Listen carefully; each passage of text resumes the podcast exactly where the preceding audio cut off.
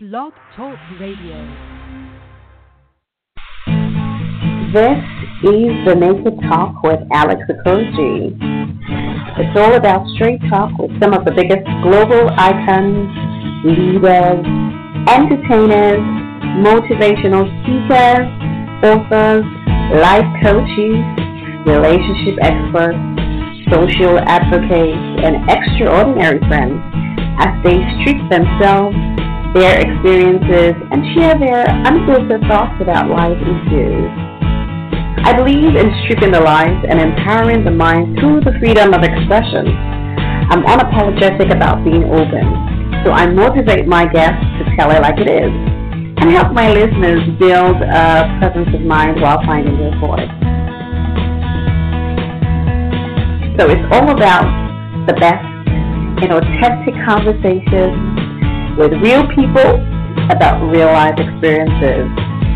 So let's keep it unfiltered, unscripted, uncensored, and uncaught. You're welcome to today's episode.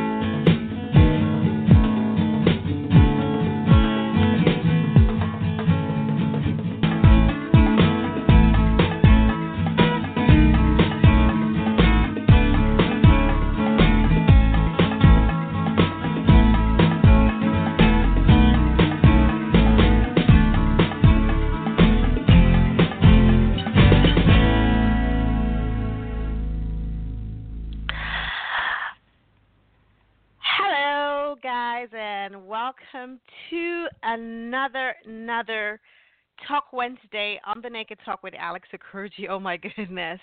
Uh, first of all, you know how it is. Yes, this is The Naked Talk, and we keep it very unscripted, uncensored, and uncut on the show. And, yes, we've been having some technical issues just trying to connect to the show. And so, you know, you know, ah, the introduction just took quite a bit of um, – but you know what? I'm excited. I'm happy to be here. Yes, my name is Alex Okoroji, and I am coming to you live all the way from Lagos, Nigeria, in the heart of West Africa. Yay! So I'm very excited to be here, and you know what? Today is really an auspicious moment. I know the weather is crazy, um, and we're having technical issues. Well, yes, we're in Africa, and you know how it is. Uh, technology is still um, a luxury. Good technology is still a luxury. But I'm excited to be here and just looking forward to having such a great conversation with my guest who's joining me live all the way from California in the U S. And this has been a show that I've been looking forward to for God knows long, how long, sorry. I've been counting down the day to joining him, and so unfortunately I couldn't get to talk with him just before we got, got in, but he's here, and I'm excited that he's here because I know he's here. Um, but just before we get into today's conversation, first of all, let me just um, say hello to um, our friends at Hevolution Magazine. Uh, they're all about bringing to you the hair side of life and giving your hair a voice, and it's great uh, that they're uh, right there raising their, you know, raising their voices and bringing some sort of awareness to just, you know, beauty, but not just beauty on the outside, but beauty on the inside as well. So, and you can find more about them if you go to w w w dot hevolution magazine dot com. And, of course, our friends at Q T B Entertainment and Events, they're all about top-class entertainment quality, quality events production. And, of course, you can find them at w w w dot q t b events dot com. And let's not forget, you know, online stores. Uh, they, they're all about creating great, amazing, sorry, selling great, amazing, made in Nigeria products. And you can find, you know, you can get there and get some of the best quality um, from fashion, you know, homemade fashion accessories to housewares to name it. Just go to w w w dot zeno dot com. That's Angie. And Xeno is a Z with a double I, N-O, dot com, dot Angie. And, you know, I cannot do this without, you know, just um, sort of highlighting and spotlighting what the amazing people at the Reporters Incorporated, Reporters dot org, are doing. Um, people like, you know, filmmakers like um, Osagie Korua, and, of course, Max Sachsenmayer, who, you know, are putting together this amazing documentary that is sort of spotlighting um, wrongly convicted citizens, right, and those who are being who are doing time for a crime that they're innocent, uh, and you know just how they're telling the stories of these people, these victims, and how not only not only how wrongful conviction is affecting you know these people, but how it's as well affecting their families and their communities, and you know just trying to raise their voices for them. And I think it's such an amazing Um, work that they're doing, you know, especially creating, telling this very, um, putting together this great, great work of art to sort of um, spotlight, you know, just the effects that this has um, on their community. And so I think it's great. And, of course, if you want to find out more about The Innocent Convict, uh, make sure to go to w w w dot the reporters dot org and you can learn so much more. Now, last week on the show, I had such a great conversation with my guest, Susan Bremer O'Neill. Uh, she is um, a self-relationship coach, uh, a keynote speaker, and an amazing author. She's the author of the book From Sex Appeal to Self Appeal, and it was such a great, you know, such a great conversation actually having Susan, who joined me live all the way from California, and we talked about stripping the old ideas we have about, you know, self appeal, and it was such a really interesting conversation. We talked about, you know. Um, cultural differences with women, um, you know, journey, self-love, and all of that. And if you missed that conversation, don't forget that you can catch all, all our archived conversations right here at the radio channel, even if you missed them live. Or you can go to any of our syndicated radio networks. Yes, we're syndicating on ten different networks. So you can find, you can listen to The Naked Talk on iTunes. You can catch us on Stitcher. We're on TuneIn, Acast, Podcastpedia, Player F M, oh, name it. We're in Pod Africa right now and the Good Radio Network in Canada. So um, you can listen to this show anywhere you are around the world. You don't have to miss an episode. You have no excuses whatsoever to miss an episode. Now, today on The Naked Talk, we're going to be talking about making peace with your past, right? And um, now, you know, in, in episode sixty-nine, contrary to conventional thinking, now we can have enduring and lasting peace of mind right now, regardless of what, you know, what has happened in our past. Now, today's um, guest is an engineer. He's also a philosopher, a psychologist. He was a trial attorney for eleven years. He's an author, a motivational speaker, and has, you know, recently retired after serving thirty years as a California Superior Court judge. Now, I am so excited to have him join us. Um, and, you know, however, you know, his real passion um, is bringing enduring peace of mind to, to people with troubled souls. And, I, and I'm so excited because we're going to be um, having, you know, such a great conversation today.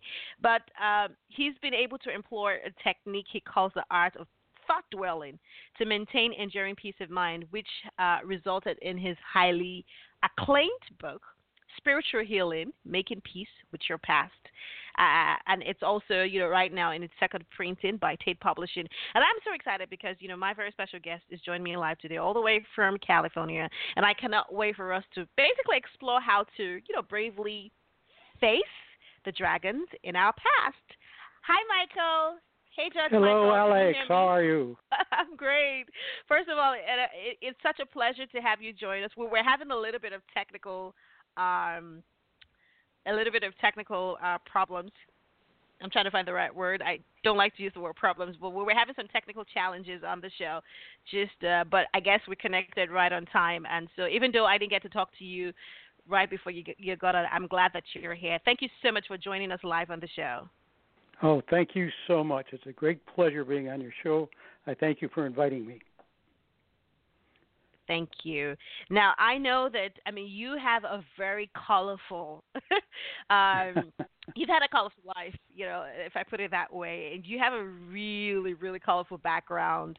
Um, you know, you're you're coming from so, you, I mean, you've experienced so many things. And I'm so, I'm looking forward to just learning so much from you, and not just me, but the listeners as well, because I know that we're going to have a really interesting conversation.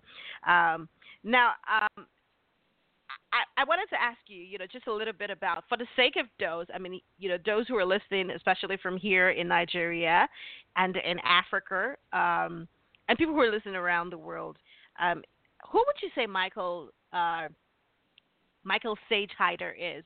Judge Michael. I have to remember to be Judge Michael. You know, I've never had a guest like you on my show, so this is really like, you know, it's a really auspicious moment. You're like the first. I've never had a, you know, a, a superior, you know, superior court judge on my show, so I have to remember to say this, and I have to say it with so much, so much respect. Judge Michael Sage Hider, and I hope I get your name correctly, because you know I'm African, so um, I hope I pronounced your last name correctly. Did I get that? Absolutely Hider? Perfect. Yes, indeed. That's Thank exactly right. But Thank you. I'll leave it up to you. But you, if you would like, you uh, certainly should feel free to call me Mike. Uh, but I leave that up to you. Okay, you know, I have to. I I I love. I, I would. Okay, I would try. I would just say Judge Hider. It feels so. But you know, I'm so excited. I've never had, and I've been talking about this whole week. Well, you know, I have to remember, because I mean, I think that first of all that you know I'm African, and where we come from, we try to show a bit of respect, right? But I know that it, first of all, you've earned that is. Not a feather. That's a lot of feathers, actually. Having served thirty years, you know, first of all, you served like eleven years as, um, you know, um, a trial attorney, and then you have thirty years not on the bench, right? So this, for me, I think is really prestigious. But, you know, it's great to have you here. And for those who are listening, can you just tell us a little bit about yourself? You know, who is Judge Michael Hider? And maybe a little bit, I mean, we're going to get into your, I know you have this really interesting book that I really want to learn so much about, but let's talk about you first. You know, how would you describe yourself? Who would you say that you really are? Well, uh, I really am all of those things that you enumerated earlier. I feel that I am an engineer, and I'm also a philosopher and also a psychologist. Um, I started my life off by graduating from the University of Cincinnati, which is a Bachelor of Science degree in engineering. I was in the Air Force R O T C program, so I went into the Air Force and was assigned to the Nevada test site, where I worked on underground nuclear tests, blowing up atomic bombs. Uh, then when I left the Air Force, uh, I went into uh, seminary for a short period of time, left that, and went out to uh, the University of Toledo, Uh, where I majored in philosophy with a strong minor in psychology. I met my wife there, got married. Uh, we moved to California, and while I was uh, here in California, uh, I went to law school, and as you said a couple of times, I became a lawyer. I did that for eleven years. Then there was an opening uh, on the uh, California bench in the county where I live, Merced County, California. So I ran for judge successfully, was elected, uh, and sat on the bench for thirty years. Wow, just re- wow. Just recently retired, yeah. I retired just a little while ago. Wow. Right? Oh, wow, wow. That is pretty interesting. And you know, just to be able to have you be here, um, it's an honor and a pleasure. But you know what? While you were saying something, something something caught my mind, really.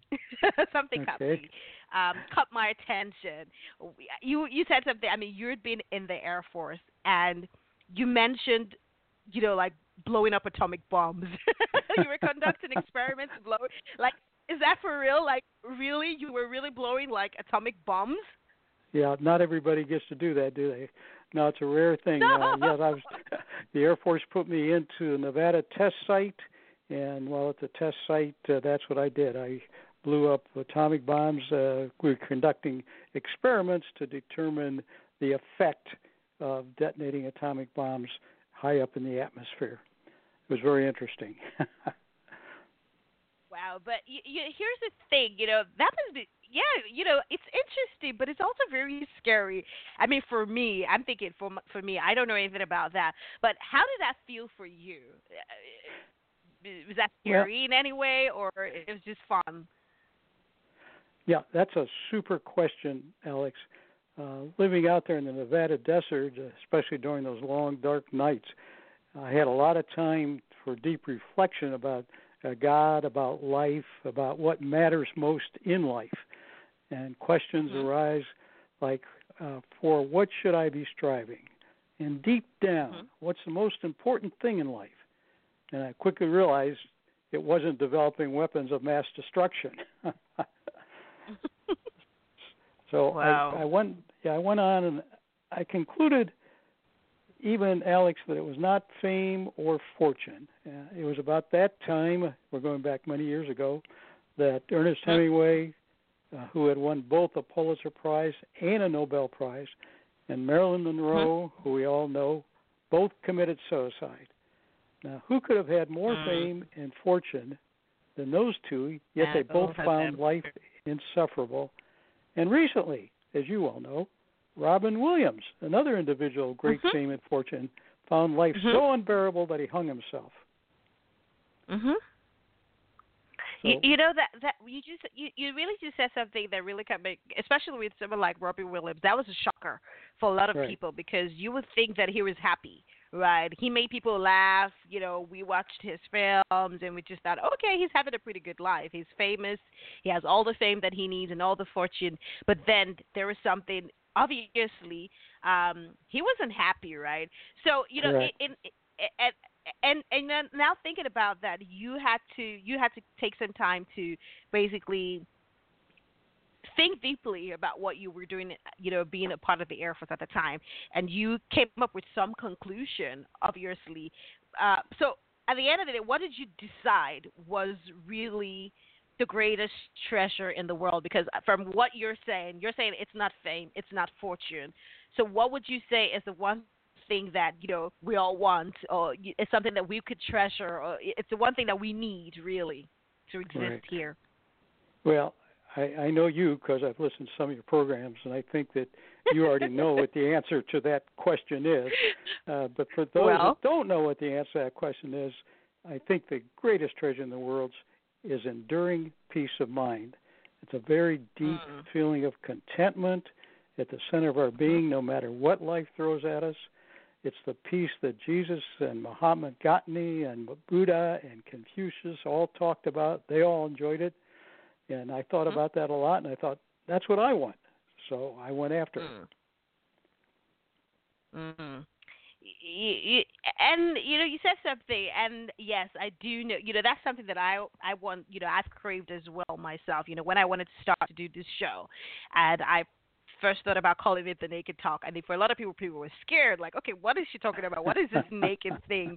You know, they were probably thinking, okay, what is, but I was just saying transparency, truth, open, peace, you know, like, bare yourself, just be out, you know, just put it out there. I don't, I want and, and since I started trying to be, and I know that you're, we're going to be talking about something much deeper than what we're, what I'm saying right now. On the surface, mm-hmm. you know, I wanted to be transparent.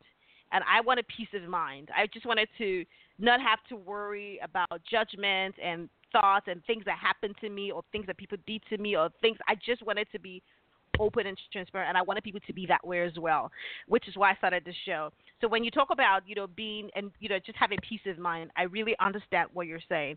Now, for you, how were you able to sort of, you know, go on that journey, you know, to discovering how to find enduring peace of mind? What was it that you had to do? I mean, how did you find out, you know, discover this amazing um, treasure? Let me call you that. That's right. It is a treasure. You're absolutely correct, Alex.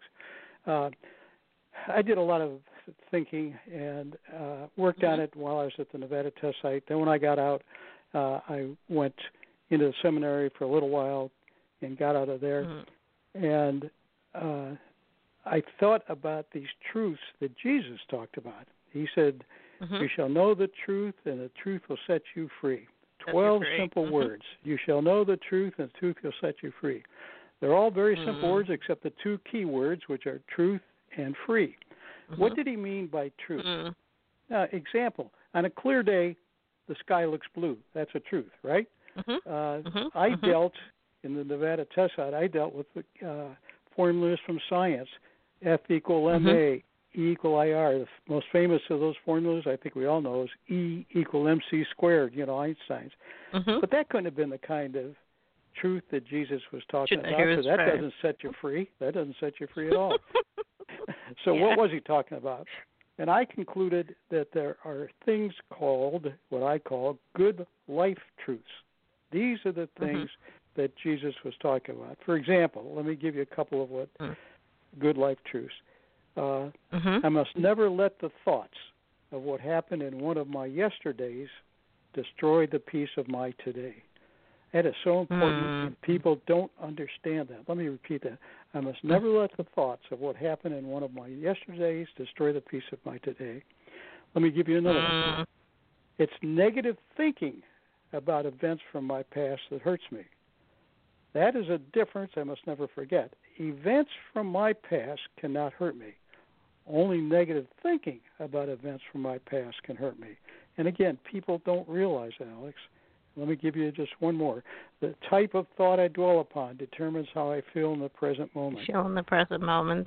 Yeah, mm. that's what we all, that's what we all uh, long, long for is peace in the present moment. And the type of thought is, I hope you'll let me prove to people in a few minutes, uh, the type of thought we dwell on determines how we feel.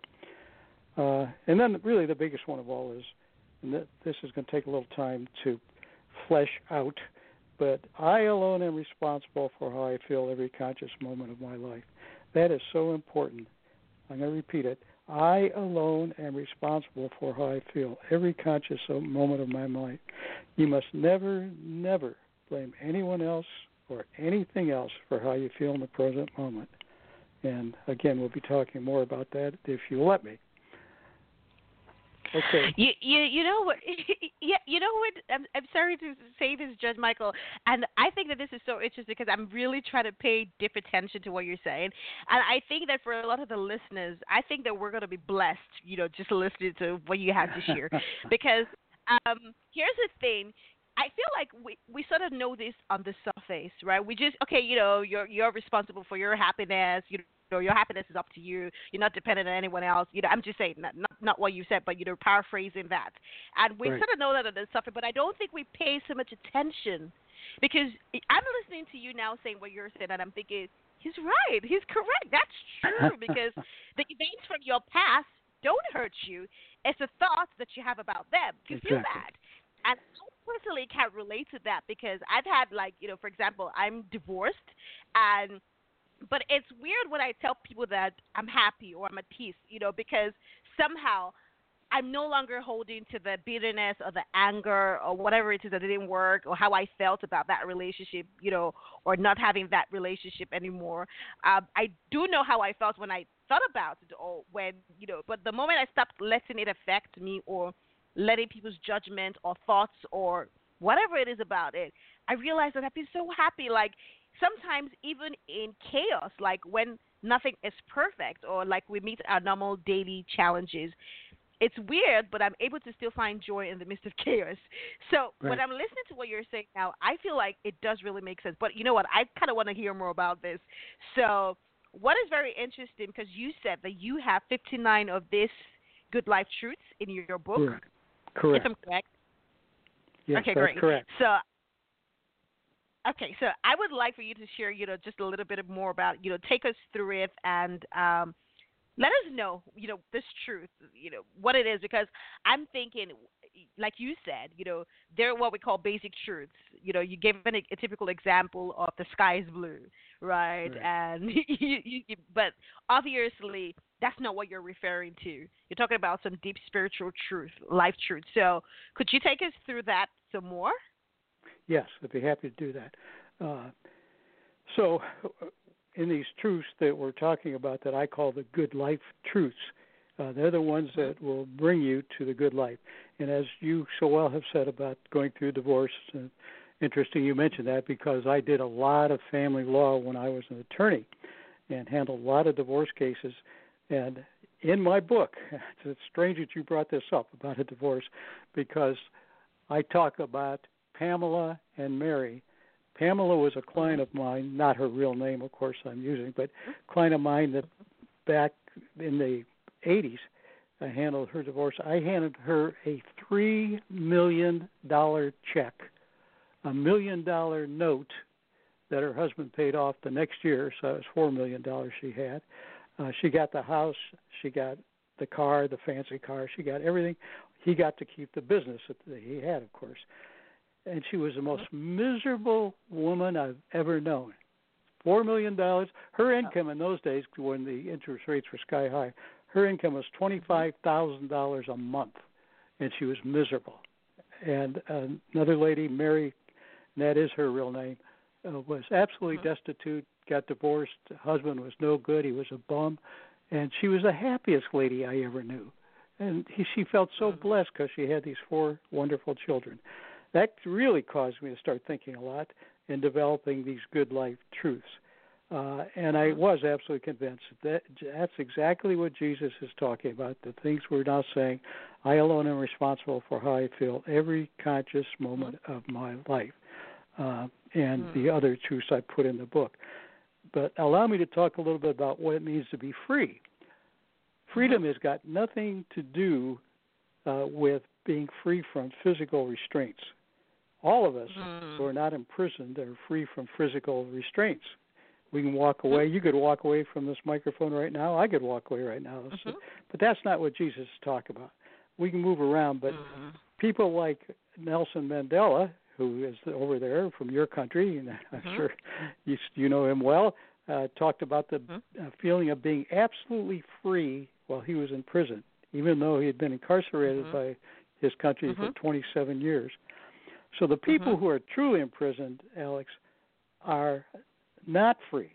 The Ernest Hemingways mm-hmm. who killed themselves, Marilyn Monroe, Robin Williams, all who mm-hmm. killed themselves, they're imprisoned mm-hmm. by their negative thoughts and negative thought dwelling. Mm-hmm. Yeah.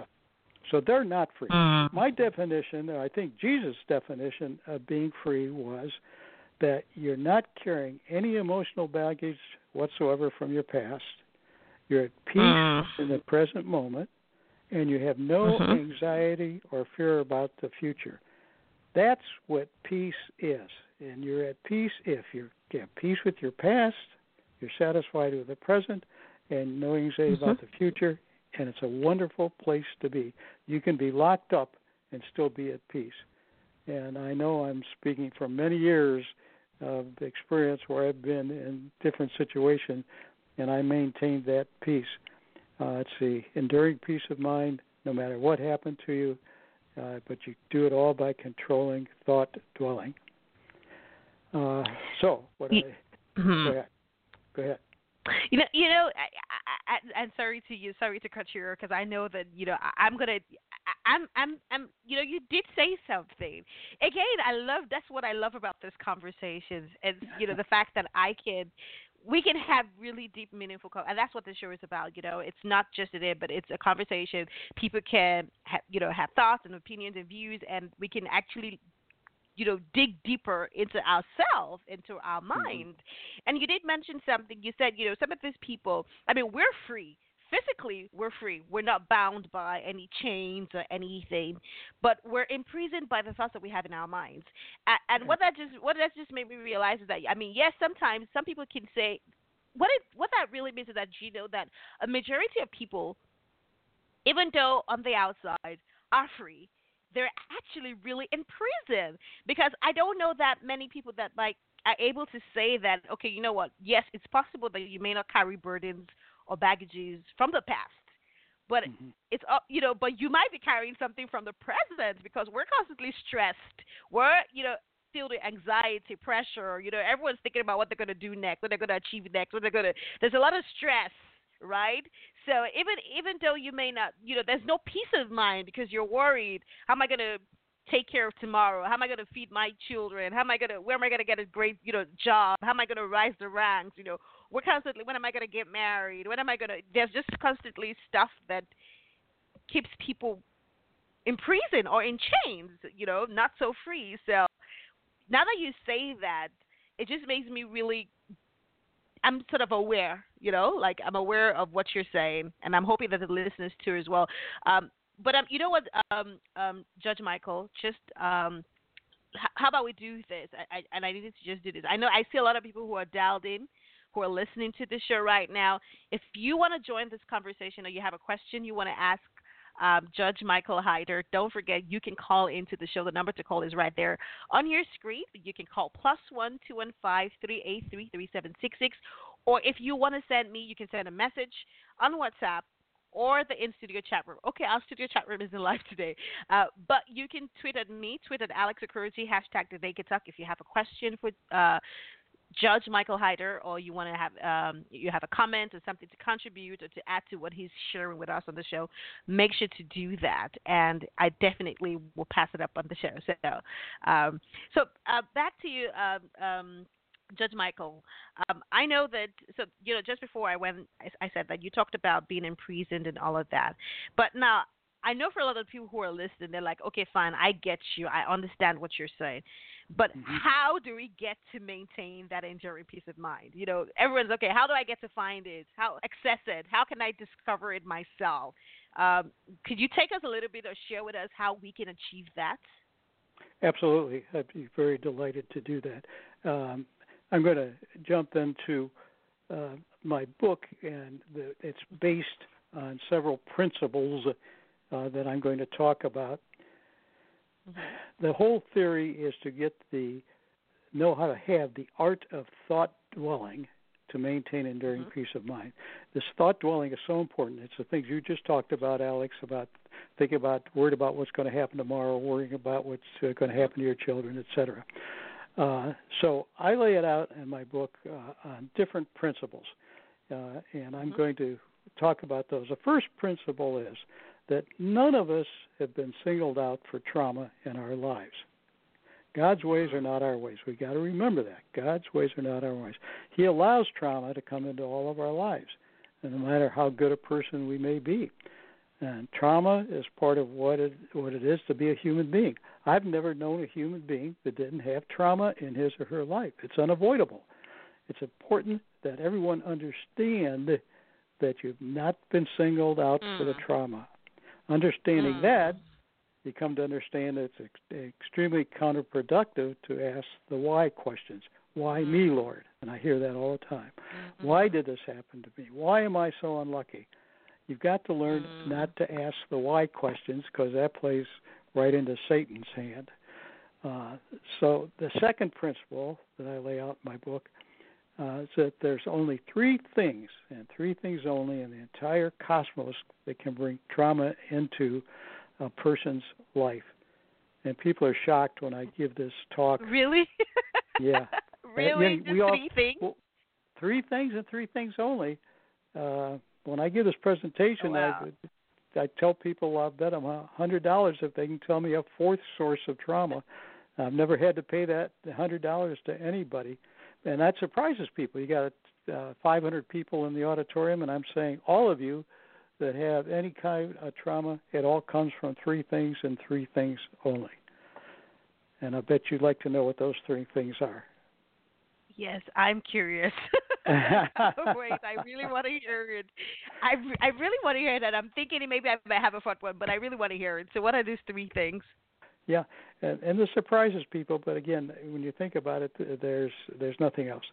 The first thing that will destroy your peace of mind is what that despicable person did to you. The drunk driver that killed your spouse, mm. the child molester that molested your child, the arsonist who burned pull down your house, and a thousand other horrible acts like that. That's this despicable person is the first thing. The second is the stupid thing you did for which you cannot forgive yourself. Mm-hmm. You're the drunk driver mm-hmm. that had the accident. Mm-hmm. You're the child abuser. Mm-hmm. You unleashed a horrible tirade against a loved one. And we all do these things, and we can't, or some people can't, we got to get over it, uh, can't forgive themselves. Mm-hmm. And finally, the third thing that will destroy your enduring peace of mind is what face, fate did to you if you allow it. Uh, you become blind mm-hmm. like Ray Charles did. You're having a, a disabling disease like F D R mm-hmm. did, and he was in a wheelchair mm-hmm. all of his adult life. You're born deaf and blind like Helen Keller. Mm-hmm. You have a terminal illness, and on and on mm-hmm. and on. So those are the only three things, and I challenge anybody to come up with a fourth one That's what the dis- yeah, despicable person, the stupid things you did, and what fate did to you. And knowing those are you the know, only three he, things. Go ahead. You know what? Yeah. I'm laughing right now. I was hoping to make one hundred dollars from you, and I kept trying to figure out what it was. I was waiting. I was like, okay, you know what? Let me think of the fourth thing. Let me think of something else. Let me think. And I couldn't. And I'm like, oh, my goodness. Uh, that's one hundred dollars going right away right now. Oh, my God. Well, you're in good company, Alex. Let me tell you, you're a very good company. Nobody else has been able to think of it either. Okay. Then then there's a third principle that I set forth in the book, and that is that even though trauma enters a person's life uh, from one of those three sources, the despicable person, mm-hmm. what you did and what Faye has done, uh, the you can still maintain enduring peace of mind, even though you have one, two, or all three of those. Uh, for most people, unfortunately, when trauma enters their lives, it destroys their enduring peace of mind, if they ever had it. Uh, but that doesn't have to be that way. When trauma enters a person's life, he or she chooses how he or she will mm-hmm. respond to that trauma uh, that enters their lives. And it's imperative that everyone understand that he or she can choose to be devastated or choose enduring peace of mind when faced with this serious trauma. That is so important. Uh, I have a personal example. Back in nineteen ninety, I was diagnosed with prostate cancer. My doctor took six biopsies. All six were malignant. Uh, they went in wow. and did a radical prostatectomy where they had to take my prostate out. They sectioned the prostate after they took it out. It had positive margins. What a positive margin means, the knife went through the cancer, so it was still in my body. And I had to go through radiation and mild chemotherapy. And I swear to you, Alex, I did not uh, become distraught at all. I had enduring peace of mind that whole time. And I really believe that it's because I had enduring peace of mind that I recovered from the wow. cancer. I think if your body, if your body, if you have fear of dying and your body's fighting that fear, you're not going to make it. But if you have peace of mind mm. and say what will be will mm. be, then you're going to pull through. And there's a mm.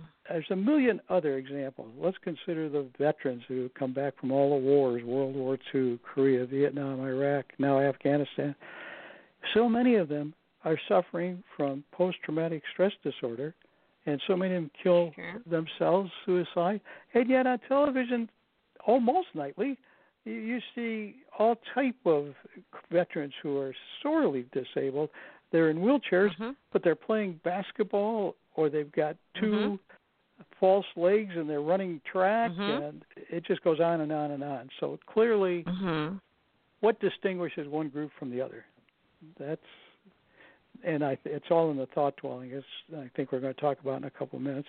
And then let's give me the last principle. The fourth principle is that what we talked about, the, the type of thoughts you dwell upon determine how you feel and who you are in the present moment.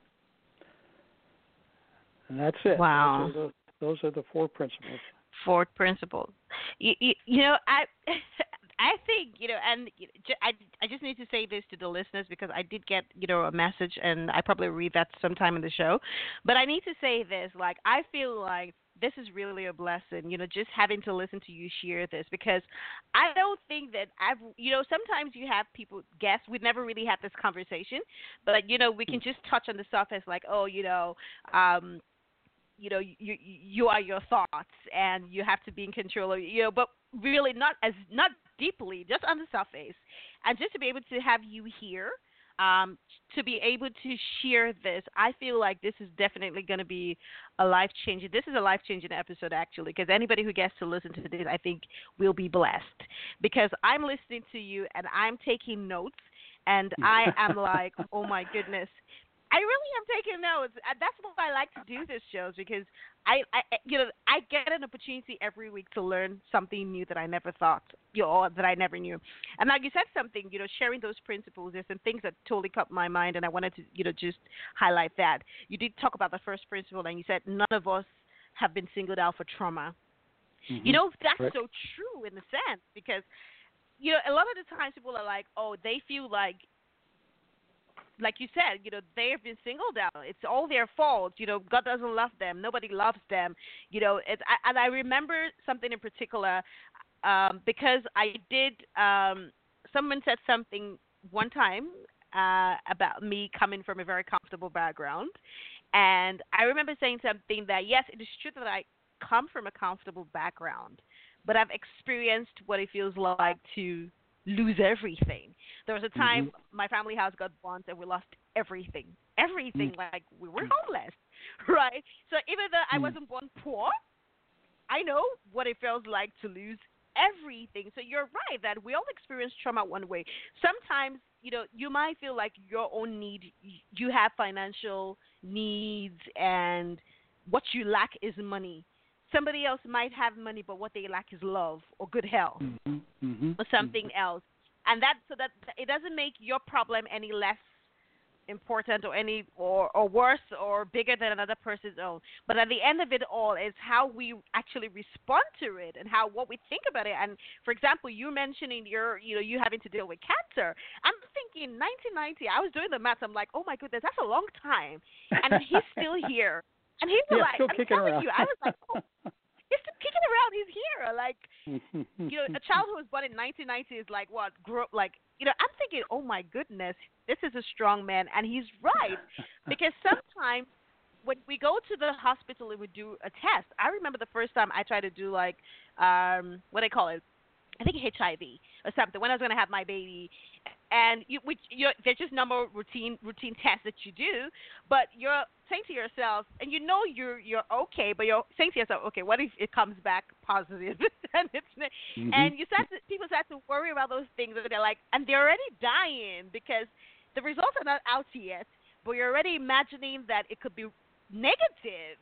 And you're already, you know, your body, you know, the cancer, whatever it is, already taking over your mind and your body, and you're already feeling sick, even though you don't even have the results. And you might find out that you're not even, you know, positive. So what you're saying, your principles are totally making a lot of sense. That's what I'm just trying to say, you know, especially for the listeners. I just wanted to put it in a very clear layman term for them. for them. So, um, You did. You, we talked about. You talked about the second, third, and, and, and fourth principle.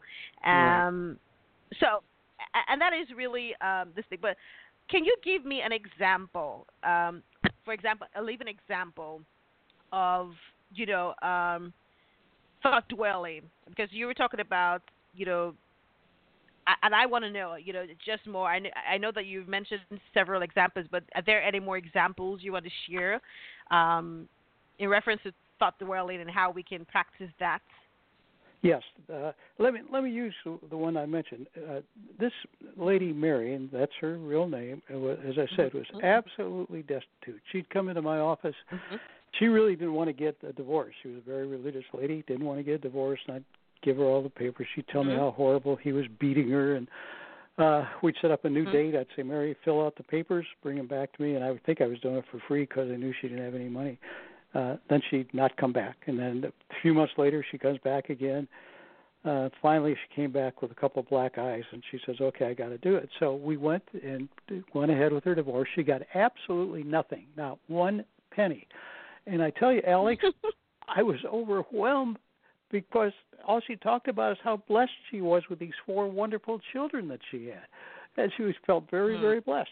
And then Pamela, the lady I talked about, four million dollars in cash, plus the house, plus the car, uh, and she was absolutely miserable. She, I almost threw out of my office many times because she'd say, I don't want a penny, I just want you to ruin them. And I'd say, Pamela, I'm not here to ruin them. I'm here to make sure you get fifty percent of the community property, and I'll tell you what, dear, you're going to get more than fifty percent. And she did. Mm-hmm. So she's got four million dollars plus a beautiful home paid for, plus a car, and she's just miserable.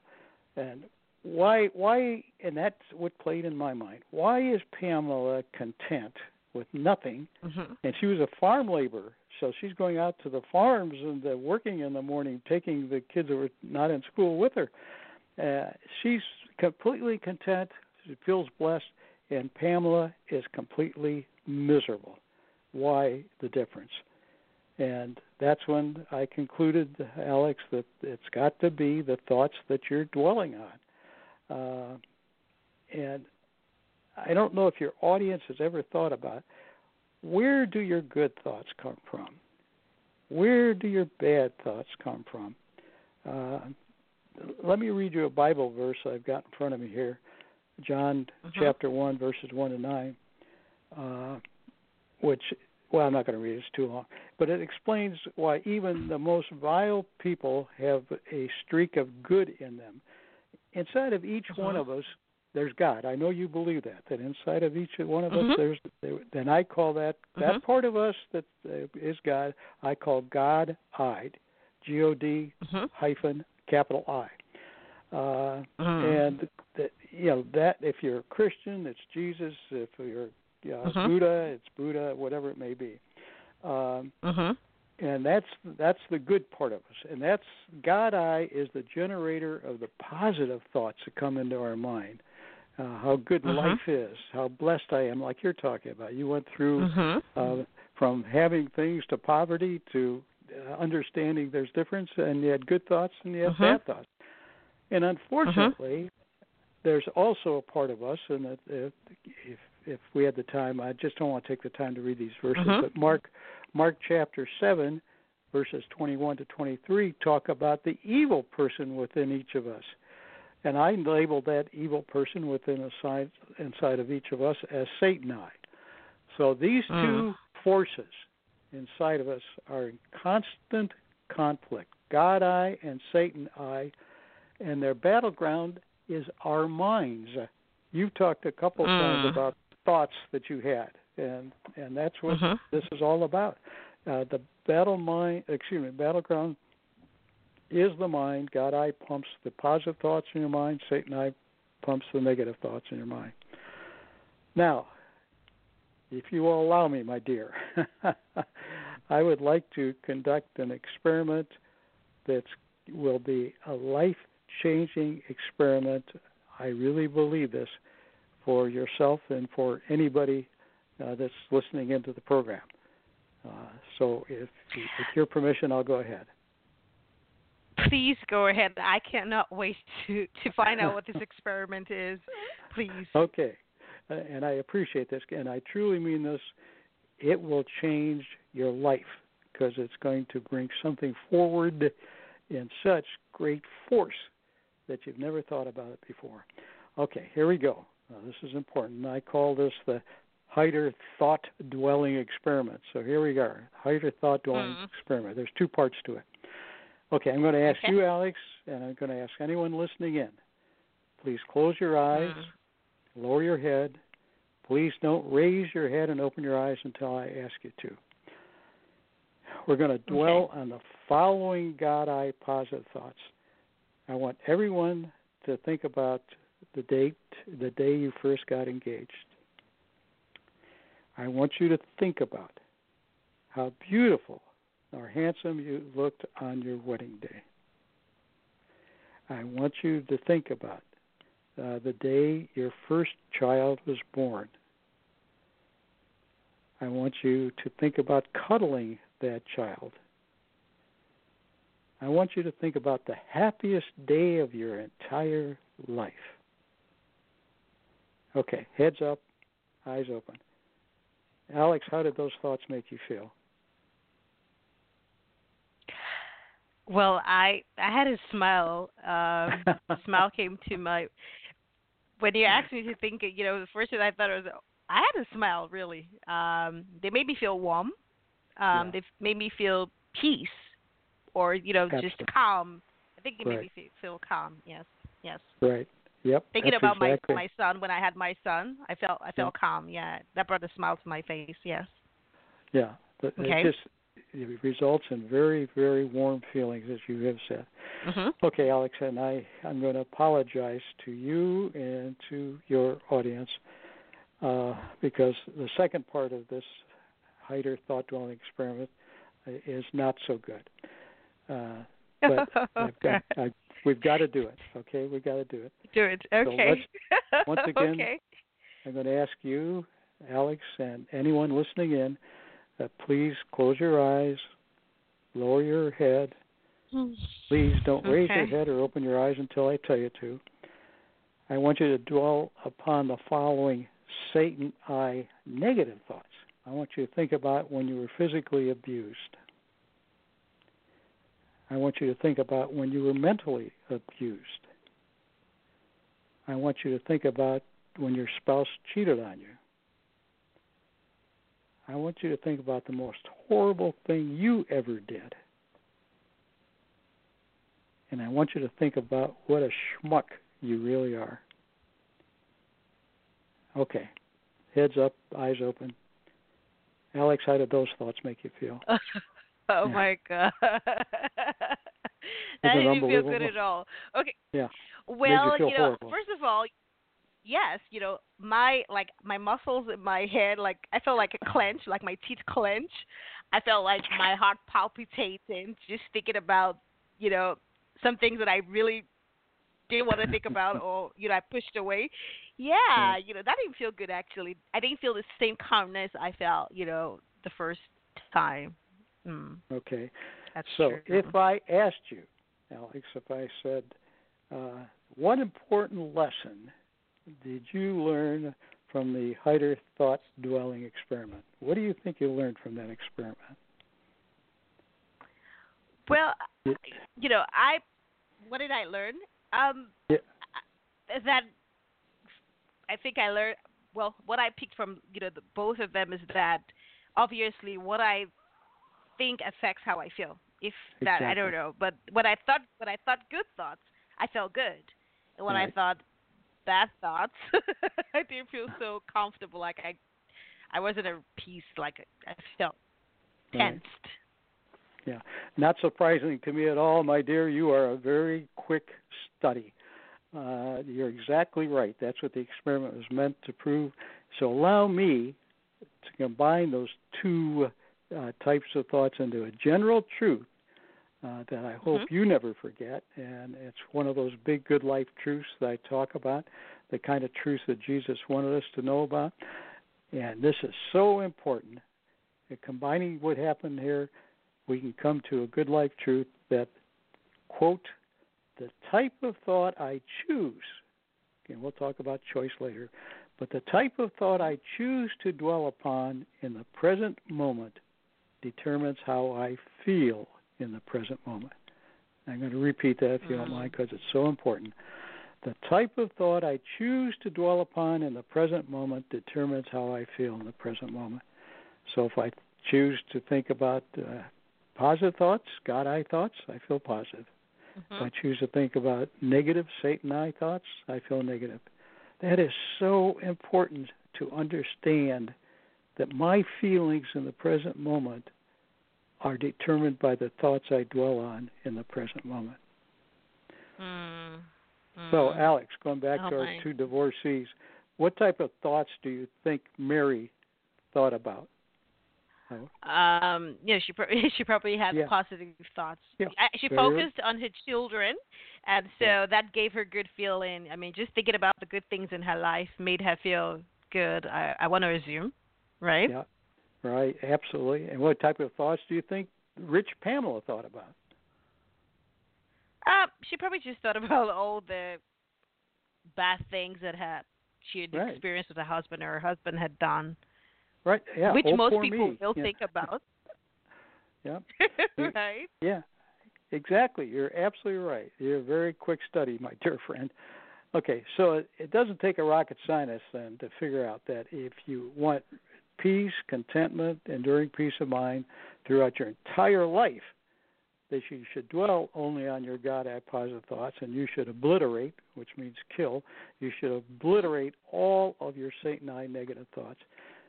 I've been doing that for years, and it does work, Alex. It really works. You dwell on your positive I thoughts. You kill your negative I thoughts. Mm. And uh, I bet you want me to tell you how to do that. yeah, you know, I, I'm, yes, I do. But here's the thing. How about we do something, you know, and I want you to hold that thought. And, and don't worry, we're fine. We're good. Fine. Um, let's just take let's take a quick let's take a quick uh, a quick commercial break. Don't go sure, anywhere. Go we'll be back. Hold our thoughts. We'll be back. Right. So.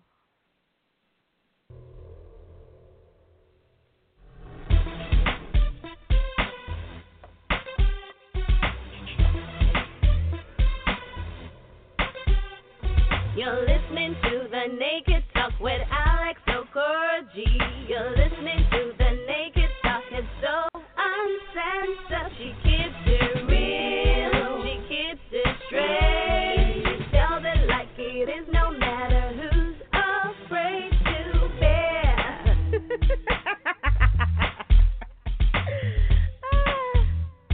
You're listening to The Naked Talk with Alex Okoroji.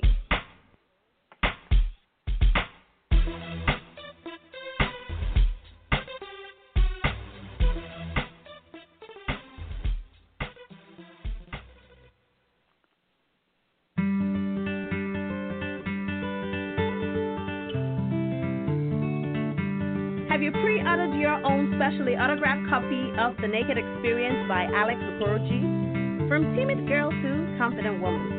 It will make you laugh. It will make you cry. It will make you curse. But most of all, it will be a great resource for you and your loved ones. Log on to w w w dot alex okoroji dot net to reserve your copy and win two V I P tickets to the book tour in March.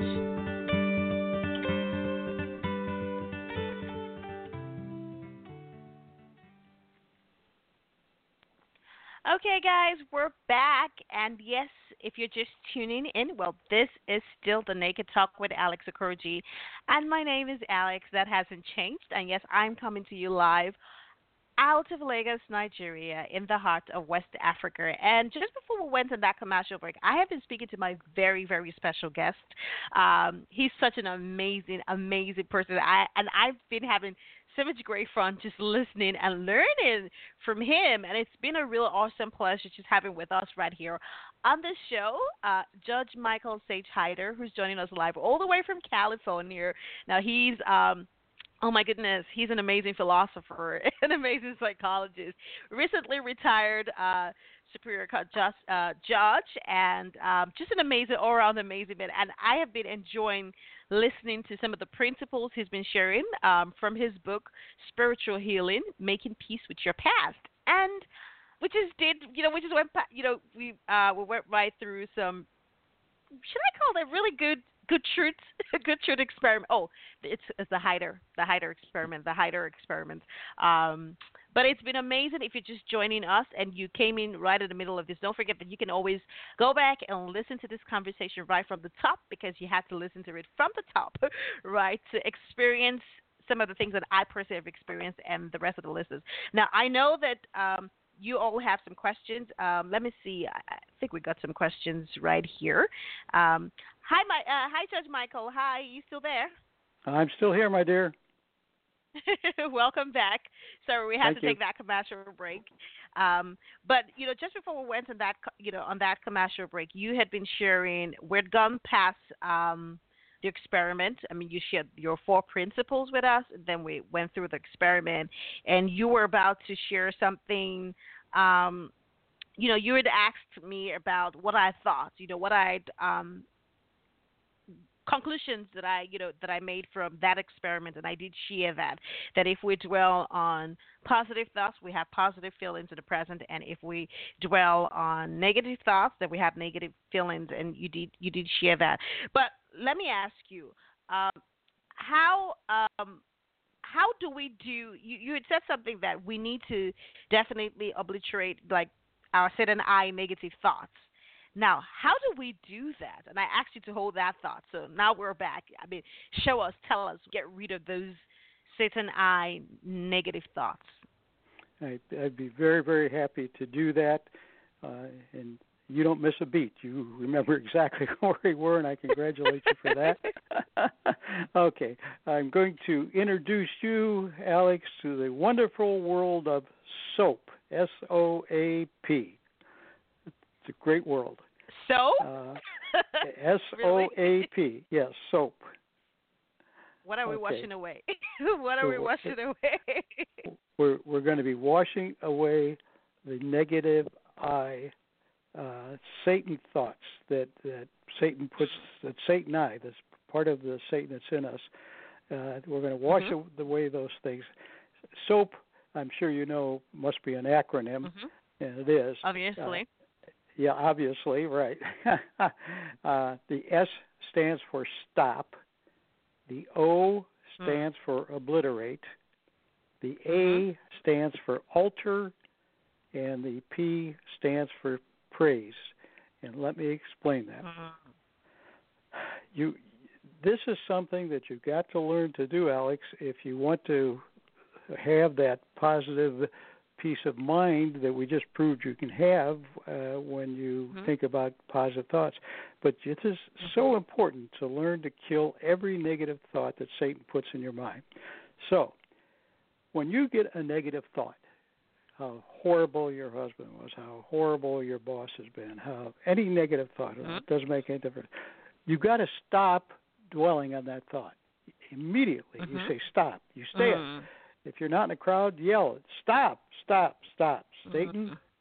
you want me to think on this horrible negative thought? I'm not going to do it. Then you have to obliterate. Mm-hmm. Obliterate means kill. So you kill that thought. Huh? Uh, Butch Hughes is a good friend of mine. He's a baseball coach, so he takes his baseball bat and he knocks the thought out, out of the ballpark. You know, I stab him. I can stab these thoughts, and I just stab mm-hmm. them until they fall on my feet, and and then I stomp on them. So you got to kill that mm-hmm. negative thought. You can't stay dwelling mm-hmm. on it. Then you've got to alter that negative thought with a positive mm. thought. And I can assure mm. you, my dear, that when I get my next negative thought, I'm going to alter it with what a great time I had talking to Alex mm-hmm. on her program. mm-hmm. And then praise, you know, and I don't care what your concept of God is, what a higher power that you have. You praise a higher, uh-huh. higher power, you know, for all that you've received and all that's good in your life, uh-huh. which puts you uh-huh. back on a pro- positive state of mind. The whole uh-huh. idea is to stay in that positive state of mind. So soap, uh-huh. you stop. I'm not going to think about this. Obliterate. You kill uh-huh. that thought. You alter it, and then you praise. Uh, it uh-huh. works. I hope your audience will buy into soap. Uh And really, again, I we don't have, we're running out of time. I know, and I don't want to go to uh, the Bible, but if people will look at Galatians chapter five, verses sixteen to twenty-six, it's exactly what Jesus says to do, is to get rid of these evil thoughts and replace them with good thoughts. Uh, but it's easy if you remember soap. You know, you got to remember how you're going to do it, huh? and, and soap uh-huh. works. Uh, So I hope that your audience realizes the incredible value of soap. Uh, I get very excited about this. Uh, by using soap, your Satan-I is completely powerless against you. So many people are slaves to their Satan-I, all those thoughts that Satan-I uh-huh. puts into them. With soap, you take back complete control of your life. And that, I can tell you, Alex, is very exciting, to take back control of your life, to have a good life, and not let Satan-I destroy your life. So. It, it is. You know, this is this is really great. I'm, you know, I'm sorry to cut in, but this is great, and I want to put this in perspective. And I know that you're going to have to tie it all up together for us, especially if people are just joining in. Uh, but you did say something, and sometimes I'm, I'm starting to think that maybe I do apply soap, right? Because mm-hmm. I've been so positive in the last two, three years of my life. It's almost like I haven't gone through all the things that I thought I went through. And now it, it's it's weird because It's it's not conscious, it's not deliberate, but I think it even needs to be more deliberate. And it's great for those who are struggling to have peace of mind.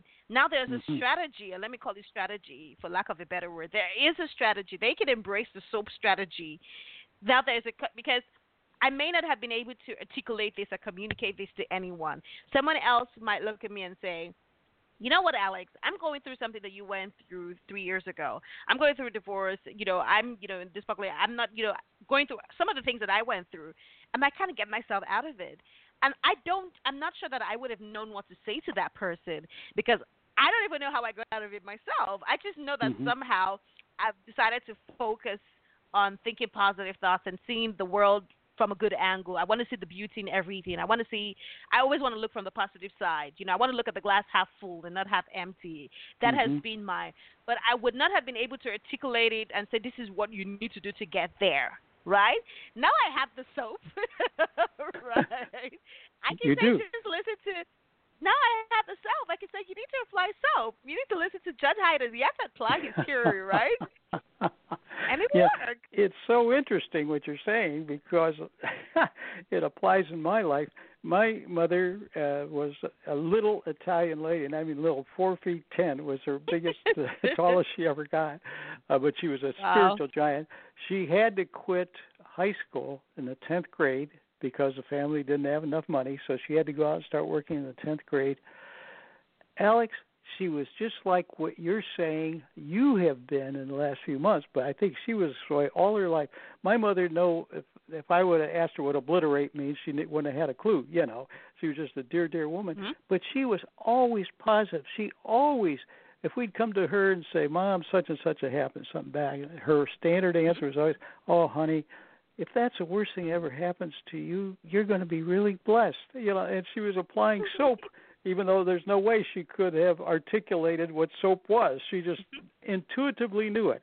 And I think there are a lot of people, Alex, I really do, who intuitively know that they should kill their negative thoughts and dwell on their positive thoughts. I believe that from the bottom of my heart. And you're one of those people. Yeah. Well, yeah, well, yes, good. But I think it's also great that when we're even more aware of it, because, I mean, the fact that, yes, intuitively you tell yourself all that, you know, but you don't, you can't always be positive or always win. But now that you know that there's a strategy, right, right. or there is something that you could apply, there is a step-by-step process to getting to that peace of mind. You can now consciously make that decision, even at those, during those times when, at that point, your intuition or whatever it is isn't, you know, on its top form. But now that you have a strategy, you can say, okay, no, now I have to kill it. Now it's time for S. S, mm-hmm. stop. You know? Yeah. Oh, that's yep. obliterate. So I feel like, but then again, it's not just that. It's the fact that we can also sort of share that with other people. Because it's one thing for you to feel like you kind of understand how your own mind works, but it's not always easy to be able to help somebody else to be able to achieve that same state of mind that you have. So now that there's something, that there's a working theory, there's something, there's a theory, obviously, that the entire world can pass on. I mean, we can pass on um, Judge Hider's, you know, theory right now and mm-hmm. somehow make the world a better place in a sense because it, it, everyone can say, okay, you need to try this and this will work and this will work. And, and that way we're sort of helping the world to be a better place, I mean, for lack of. But let me not let me not keep let me not stay on, on that. I know that for for just for the sake, if you could take us back and tie all of you know just all of it together. I mean, you did share the principle, you shared the SOAP, you shared the you know the experiment. Um, and can you just put it all together in, in, in a sense, you know, so that those who are just joining this conversation right now can get a full grasp of you know of just what you've shared. Sure, I'd be very, very happy to do that, Alex. Uh, thank you for asking me to do that. Okay, uh, we start off with first, you know that your the source of your every positive, rich, good, uplifting thought is the God-I within inside of you. And mm-hmm. again, for people who just joined us, that's G O D hyphen I, capital I, mm-hmm. the God-I. That's, that's the source of our positive thoughts.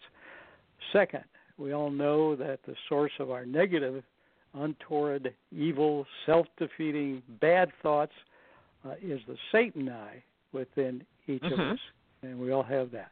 Mm-hmm. So you've got your God-I giving you positive thoughts, Satan-I negative thoughts. Third, mm-hmm. and we proved this by our experiment, you know that if you dwell on God-I positive thoughts, you feel positive. Mm-hmm. No question about it. Fourth, we proved I did. this by the experiment. Yeah, yes, you did. Yes, you did. And equally important, fourth, you know, if you dwell on your Satan-I negative thoughts, you're going to feel negative. It, mm-hmm. It's just the truth, and you got to accept that as truth. Sure. Okay. Fifth, uh, we know that by using SOAP, we can control the type of thought control. we dwell upon. Right, exactly. Mm-hmm. Which means if you're controlling the type of thought that you got, then you're controlling mm-hmm. the feelings that you're going to have because mm-hmm. your feelings are determined by the thoughts you dwell upon. Okay, pretty clear. We have source of good thoughts, source of bad thoughts, good thoughts, good feelings, bad thoughts, bad feelings. Then we know that we can control the type of thought we dwell upon by using SOAP. Then if uh-huh. we're controlling the type of thought, then we're controlling our feelings. Six, therefore, you know that since you alone are responsible for the type of thought you dwell upon, and you are, because you control whether you're going to use soap or not.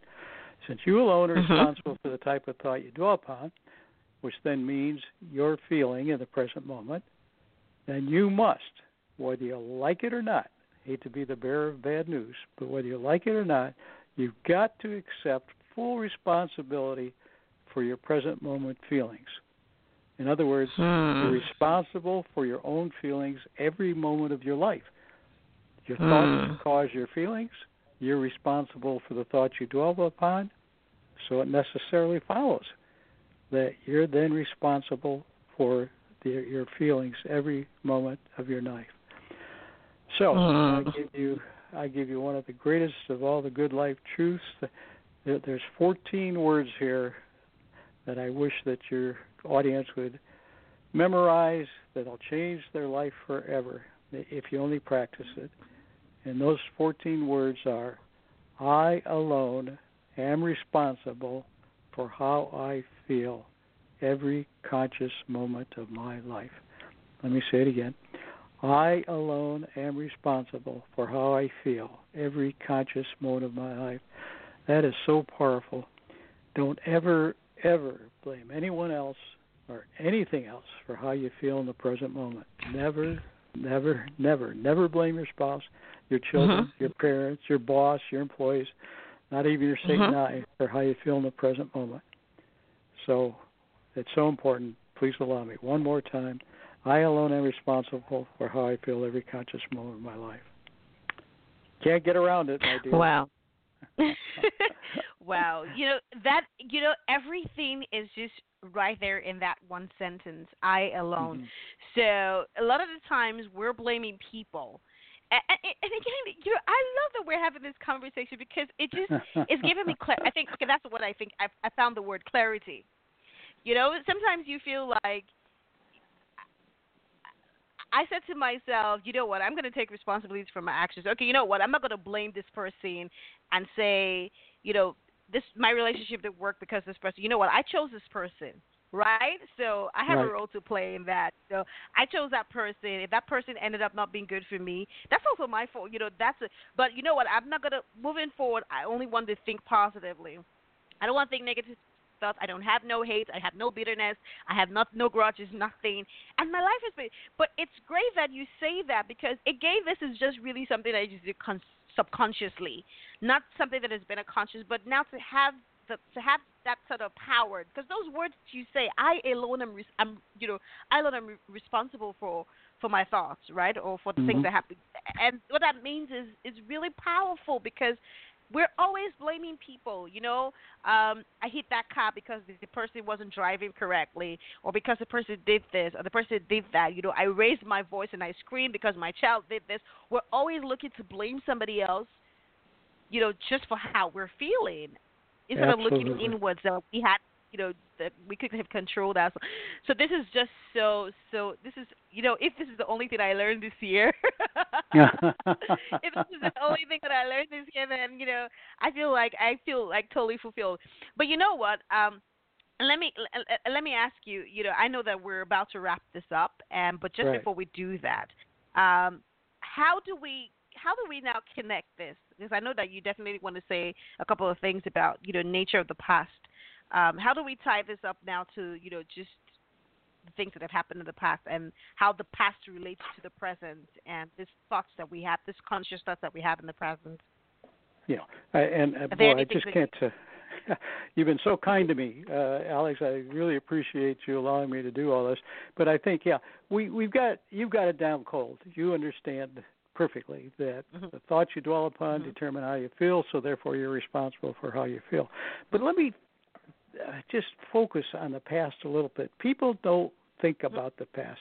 Uh, and I want to say three things. Seems like everything I have is in three. There's only three things that can destroy, destroy your peace of mind. And there's only three things about the past that, that I think uh, we need to look, think about. Uh, hmm? I, I want to close by using, uh, excuse me, saying a few words about understanding the nature of the past because people don't. Mm-hmm. Uh, for those who used to be troubled by thoughts of the past, but after today we hope they'll no longer be troubled by thoughts of the past, mm-hmm. I want them to think about the following facts that will hopefully nail the coffin forever closed on those disturbing thoughts about the past. First, and this startles people when I say this, your past doesn't exist anywhere in the entire universe. It just doesn't exist. Where could you go to visit your past? You can't. Past events do not exist anywhere mm-hmm. in the universe. They are non-existent. What happened to you twenty years ago, ten years ago, or this morning doesn't exist it's anywhere in your mind. In the universe. You got to think about that. You know, you got to accept that. Uh, I like to use mm-hmm. an example, Alex. Uh, I want you to think about a unicorn. Now, you can have thoughts about a unicorn, but if you're fairly intelligent, you know that a unicorn does not exist and therefore can't hurt you, okay? You've mm-hmm. got to start thinking about your past that way, because you certainly would be foolish if you let the thought of a non-existent unicorn hurt you. I pray that you realize it's impossible for anything Oof. that does not exist to hurt you in the present moment. It can't happen. It's only your Satan-I thinking about a non-existent past event that you went through, whatever it was, that can hurt you in the present moment. So what's the solution? You wow. kill, kill, kill all your Satan-I negatives, thinking, thinking about non-existent past events. That's so important that you accept the fact that your past does not exist anywhere. And since you know that you have complete uh, control over the thoughts your memory feeds in, because it's your memory who brings your past to you. Uh, that past doesn't mm-hmm. come from any place else other than your memory. Uh, and when your memory, Satan-I will bring thoughts from your memory, uh, negative thoughts. God-I will give positive thoughts. Uh, and you know you can choose to keep the God-I pos- positive thoughts about your past. You know you can, and I hope you will, obliterate all Satan-I never thought, negative thoughts about the past. And that will bring you this enduring peace of mind that I love to talk about, that the Buddha and Confucius and Jesus all enjoyed. So people get startled when I say that. Your past doesn't exist. You know, and that's, you got to accept that. Okay. Uh, wow. Uh, yeah. That's yeah, one. It, it, yeah, isn't that, I mean, most people don't think about that. I don't know if you've ever thought about it, but that you can't go visit no. your past. It doesn't exist. No, it's you know, the same you, as a you unicorn. Put it so clearly. You yeah, put it yeah. so clearly. It's all in your mind. Like, really, you can't go back to it. It's gone. It's done. It's not there. It doesn't exist. But, but then we, don't we hold think about on that. to it. Yeah. No, we don't. We hold on to it, and that's what hurts us. Like, you know, we just hold on to this thing that doesn't. And like you said, it really is foolish. It's really stupid for you to hold it and let something that doesn't exist hurts you. And Why, when oh you put goodness. it that way, it sure makes oh. it clear, doesn't it? yeah. Why would I let a uni- Why would I let a unicorn hurt me? exactly. Uh, yeah. Wow, well, glad- this is powerful. It is powerful stuff, and I, I take no credit. I'm glad you said that, because I do want to say I take no credit. I'm just a conduit that the higher power put in all this stuff into my mind. So, okay. Uh, so let's let talk me, about the second. Let's talk about the second one. Yes, I'd like to do that. Thank you, Alex. Uh, second is, and this, unfortunately, I've known dozens and dozens, if not hundreds of people that wish they could change the past. You can't change the mm-hmm. past. You know, it's cast in concrete. Uh, they're one hundred percent unchangeable. And again, it, this is Satan's ploy, making you think about, oh, if mm-hmm. I could just go back and change the past, but you can't. You could possess all the money in the world, all the money the Gates, the Buffetts, the Rockefellers, Kennedys, Trumps, all of them have, and it wouldn't do you a bit of good. You couldn't change the past by one sliver if you had all that money. Mm-hmm. Uh, if you possessed all the power in the world, you know, the power of all the armies, navies, air forces, you couldn't change the past one smidgen. And if you insist on dwelling upon Satan-I negative thoughts about changing your unchangeable past, so that you destroy the peace of the present moment, then you've really mm-hmm. fallen into Satan's trap of thinking about the impossible, thinking about trying to destroy your present mo- will destroy your present moment peace by thinking mm-hmm. about changing the past. So you just got to accept the fact there's absolutely nothing you can do about the non-changeable past events that are causing you pain at the present moment. Uh, it's impossible for unchangeable past events to hurt you in the present moment uh, if you're choosing to dwell on the Satan-I negative present thoughts about unchangeable past events. That's going to cause you pain. And if you can eliminate your pain by soaping away those thoughts, dwelling on only positive I thoughts, uh, then those thoughts can no longer hurt you. So, mm. yeah, observation one, the past doesn't exist. Observation two, you, you can't, can't do anything about it, can't change it. So don't don't get caught into Satan's trap of wishing you could change the past. Mm-hmm. mm. Okay. Wow. Yeah. Wow. Uh, I'm definitely going to have to ask you at some point how long it took you to write this book, because I feel like this is years and years of um, study, like experience, and, you know, just to be able to put this clearly, because I don't think anyone has had this real in-depth um, analysis of how, wow, like, this is really my, like, this is, blow for me, I'm, and I'm being really honest with you, Um, Judge Hider, I'm really, this is really me being really sincere. This is really mind-blowing for me because it is so deep. You, it's mm-hmm. so, it's it's small, it's really simple, but it's not simple. Like, it's, I don't know how to explain it. Like, the answer is so simple. Like, mm-hmm. it's up to you. Like, it's in your, it's your, you, you're in control. You're in charge. Right. It's all up to That's... you, but then you can, you know, it's that's why I said the answer is so simple, but it's not so simple because we don't even realize, we're not conscious of it, and that's why it looks like it's such a big, heavy load. But yeah, then, you know, you don't have to carry that, yeah, I really hope that message came clear to your audience, clear to you. You control your life. You can't let Satan control your life. You control your life. And you control your life by Uh, soaping away every negative thought there ever was. And you control your life mm-hmm. by realizing your past doesn't exist anyplace. Doesn't exist. If it's, it's like the unicorn. If it doesn't exist, how can it hurt you? You know, and it can't be changed, so why would you think about changing it? Those are just Satan-I exactly. negative why thoughts. Why have regrets? Yeah. Right. Yeah. Right. Yeah. Yeah. yeah. yeah. Wow. Having regrets okay, is, great. In a, yeah, having regrets in a negative sense is horrible. Horrible. Oh, I of regret course. I regret, I regret. Having mm-hmm. regrets and learning from your mistakes. I wish I could change mistakes. it. I wish I could. Yes. Like yeah, I always, yeah. I say that, that I don't have regrets. I have lessons. Like I learn lessons, right? So exactly. if something happens, I just want to take the lesson out of it, the positive message in it, and learn what not to do next time. But mm-hmm. I don't dwell on why, you know, why it, it didn't go that way. Why didn't it work? Why didn't I make that money? Why didn't I? Because that's just going to set me back. I don't exactly. want to waste time dealing with that. I want to move forward and move ahead. And, and so that makes a lot of sense. Like, I'm getting some, you know what, you're, you know, can I tell you this? I'm sorry, uh, Judge Hider, but you're actually throwing bombs. Like, you're throwing, like, mental bombs, like like wisdom yeah, bombs, yeah. like value bombs right now. You're throwing atomic bombs, like value bombs right now. So.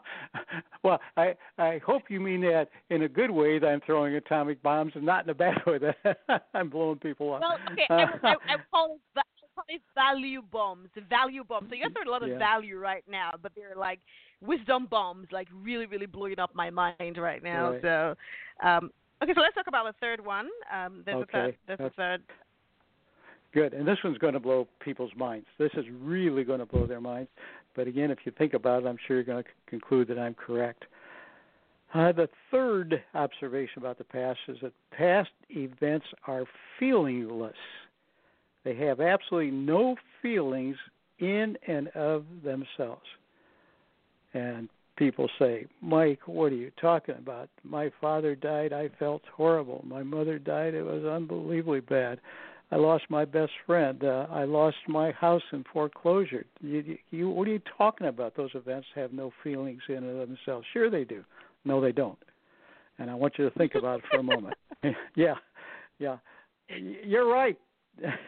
There's a lot here. I'm throwing I'm throwing a lifetime's worth of work at you in a little over an hour. So, okay. Let's think about whether past events have any feelings in and of themselves. Adolf Hitler, we say, one of the most evil men that ever lived on the face of the earth. when Hitler committed suicide, how did we feel, Alex? How did we feel when we heard Hitler committed suicide? People were probably happy. I don't yeah. know. No, that's right. We were great. Well, the Allies were happy. You're right. Anybody that was an ally uh, fighting him felt great, sure. But if you were a member the of the people, Third yeah. Reich, how did you feel as a member of the Third Reich? A nah, lot of them committed suicide, feel. right? That's so the true. the death of Hitler in and of itself had no feeling. We brought mm-hmm. the feeling to the event. Same thing exactly with mm-hmm. J F K. When J F K was assassinated, how did people feel? Mm-hmm. Most of us cried. I cried. Mm-hmm. But mm-hmm. he had enemies, a lot of enemies, that were absolutely mm-hmm. delighted with the fact he had been assassinated. Mm-hmm. Osama bin mm-hmm. Laden, same thing. Mm-hmm. Uh, if you're a member sure. of Al-Qaeda, it destroyed you. But we were happy. Yes. You know, sure. uh, somebody in California has a crop failure. Now, what's... What's the feelings of that? Well, we would say ordinarily you have a crop failure, uh, you feel terrible. But what if somebody in Africa, where you are, is growing the same crop, and now mm-hmm. their crop is worth twice as much because the crop in California has been destroyed? Somebody in They'll Africa whose crop, yeah, it's going to be tough for them to feel bad, isn't it? Home foreclosure, exactly. Sure, a home foreclosure. Wow. The person that loses the home, they feel bad. Mm-hmm. The person who buys it from the bank at eighty percent of the market value, boy, it's a great deal. They get a nice home. So I know wow. it's hard for, I know this is difficult for people to accept, but I'm going to say it again. Past events are feelingless. They have absolutely no feelings in and of themselves. We give the feeling mm. to the events. Okay, let me conclude, mm. uh, my wonderful new friend. Uh, let's go back and revisit what John eight thirty-two, which is the one we started with. Mm-hmm. You shall know the truth, and the truth will set you free. I think we now know what Jesus was talking about when he said that you'll know the truth. We know that I alone am responsible for how I feel every conscious moment of my life. That's the truth. Those are the type of truth, truths he was talking about. Uh, and you now know that uh, the truth that you take control of your life by using SOAP. And when you use mm-hmm. SOAP, you're going to be free. I mean, absolutely mm-hmm. free, free of any bad feelings about the past, the present, or the future. You're going to be free, and that, that's wonderful. Uh, so I, I say what I said just a moment ago, uh, Alex. I thank you so much for having me on your program, but I take no credit for anything you heard during this discussion. Uh, pray I have forever changed the way that you think about life, and I hope I've changed uh, the life of the people listening in for the better. And I give all that go, uh, goes, the wonderful stuff to our God-I that's inside of all of us. I'm just a conduit that he used to bring these thoughts about. Uh, I want everybody to have enduring peace of mind. It's a wonderful, wonderful way to live. And I've been living it for decades now. So thank you, my dear, very, very much for having me on your program. I hope I've made an impact on some people, and I pray that God will continue to really bless you and your ministry. Thank you so much, Alex. Yeah, thank you so much. Thank you so much, Judge Hider. You know what? I am so, I don't know if you know, but it, it just feels, I almost don't want this to end. Like, I feel like, you know, I kind of wish you'd just keep talking. Like, I don't want you to go. Uh, but this is. Well, really I've got all evening. Stuff. I don't know about you. I can talk about this you stuff have, all evening. but I know. I, I can tell, right? Because you're very passionate about it. But, you know, and it does make sense that you are, because it feels like you have a gift, right? When you have yeah. a gift to give to people, when you have something to give to people, and you know you have a wonderful gift, like you have diamonds in your hand, you mm-hmm. are excited and you're happy when you want to put that out, put that in someone's hands, and that's what this feels like. Because exactly. you're you're you know, if I feel like you've impacted, you have impacted me. Not only are you impacted, you've impacted everyone who's listening. I do have message, you know, I have, there's a message I wanted to read, and I'm trying to dig it out for you because um, this got sent. Um, But it's it, what is amazing is that, you know, even for those who who, who are going to listen to the replay or listen to the archived show and the podcast who are probably not even tuned in live, this is definitely, and I'm going to keep promoting this because it's important for people to listen to this. I feel like you have just done such an incredible job of articulating, and I don't know, I, really, like this is, This is it. This is everything. Because we go through life day in, day out, struggling, worrying about things that we can't change and worried about things that have happened that really shouldn't be. But you put it so clearly that you would really, you would have to be, you know, a person would have to be crazy not to, not to accept this truth. Yeah. Uh, well, or, and I, I say this lovingly, I hope, or they're so possessed by Satan-I, mm-hmm. that they can't, that they can't get, kill those thoughts. You know, Satan owns them. I like Hitler. I think Satan owned Hitler. You know, he's going to make the superior race. He's going to kill all the Jews and all the black people. You know, it just, I mean, he was clearly the Satan, I think, most uh, active agent at that time. Uh, and he was doing the things that Satan uh, wanted to be done. What a mess, and what it cost millions and millions and millions of lives uh, on both sides. So, yeah, yeah. Unless unless you're that far gone, uh, if you'll just stop and think, I've got to control my thoughts. I got to control my thoughts.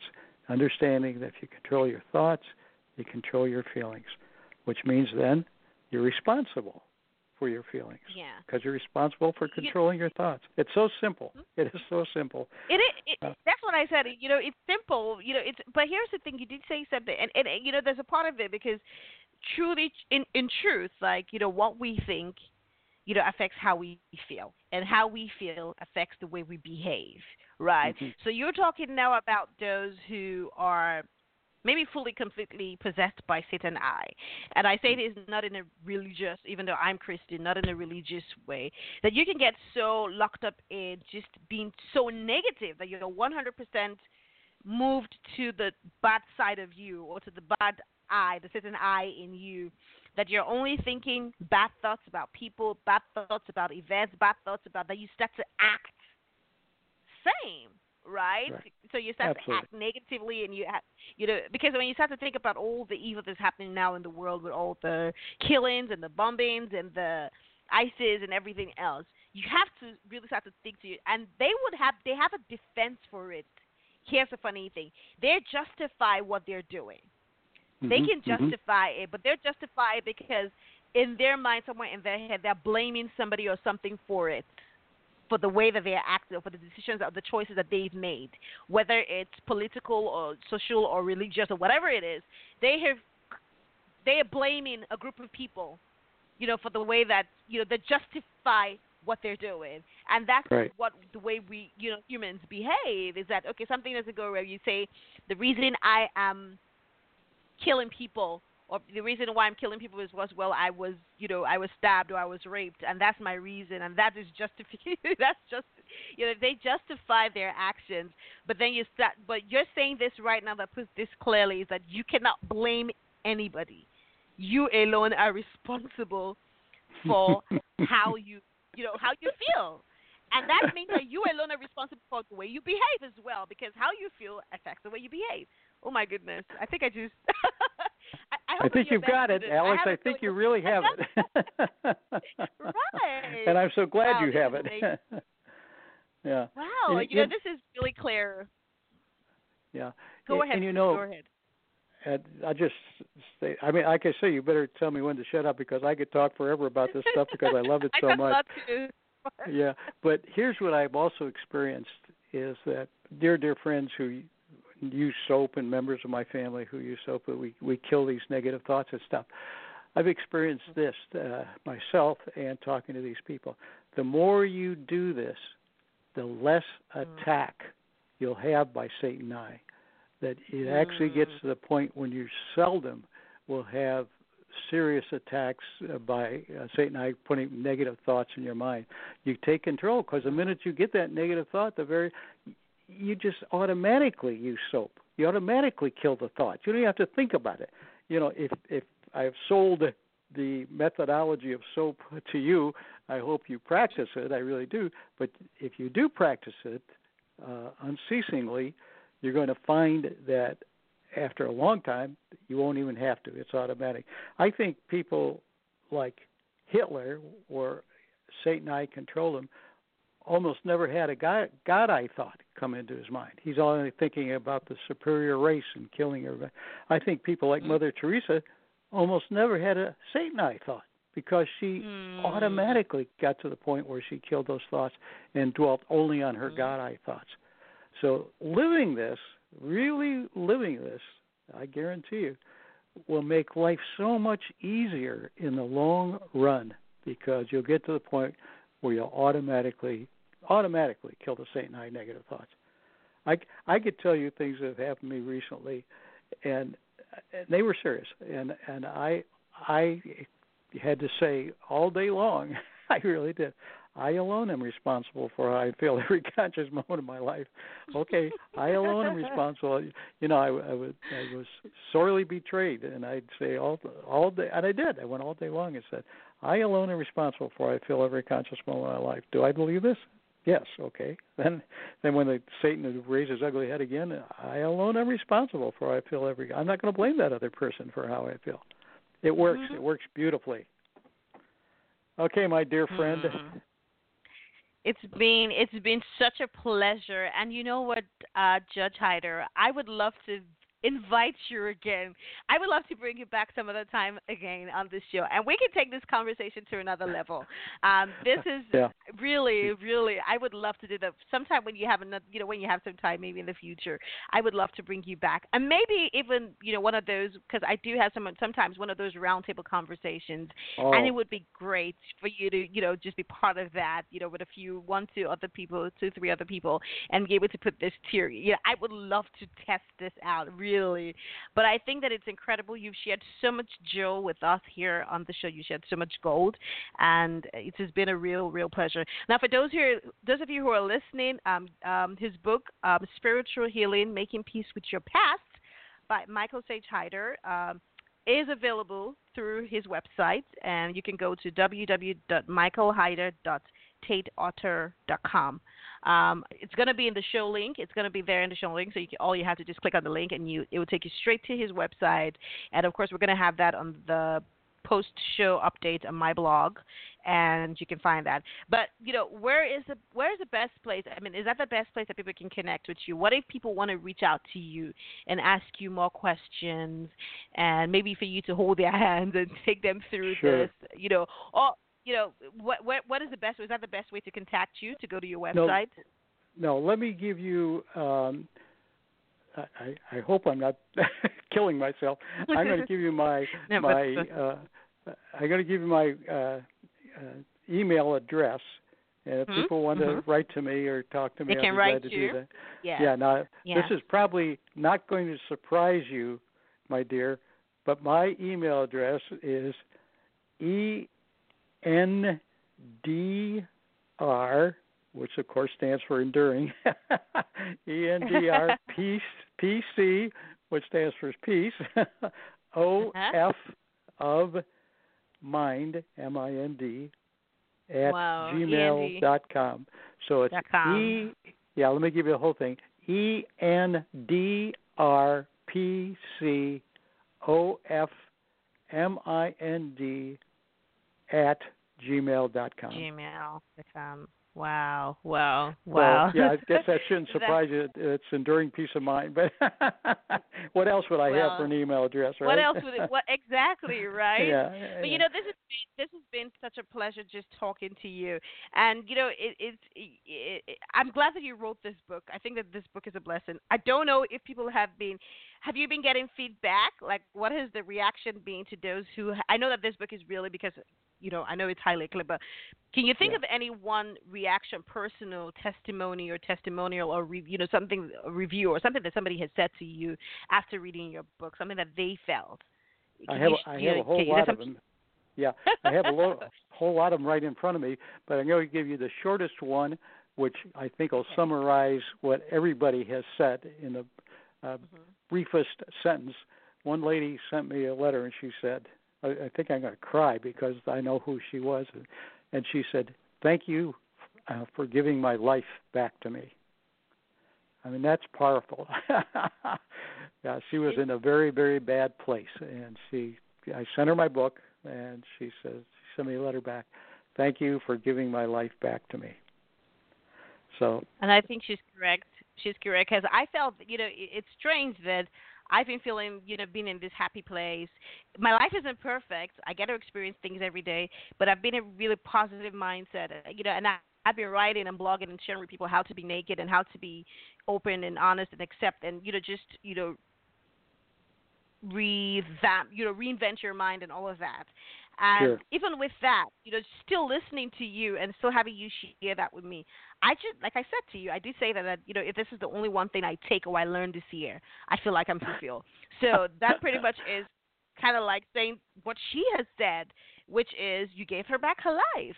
And that's right. How I feel. You know, anyone's going to listen to this is going to feel like, you know, if you do know this, apply it however you want to, but just take it. Like, this is gold. Like, just do what you need to do with it, whatever you want to make, what jewelry you want to make with it. But you do have a, a power back to yourself. Right. Only you control how you feel and how, right. you, oh, my goodness. Thank you so much. Thank you so much. This right. has been an amazing pleasure.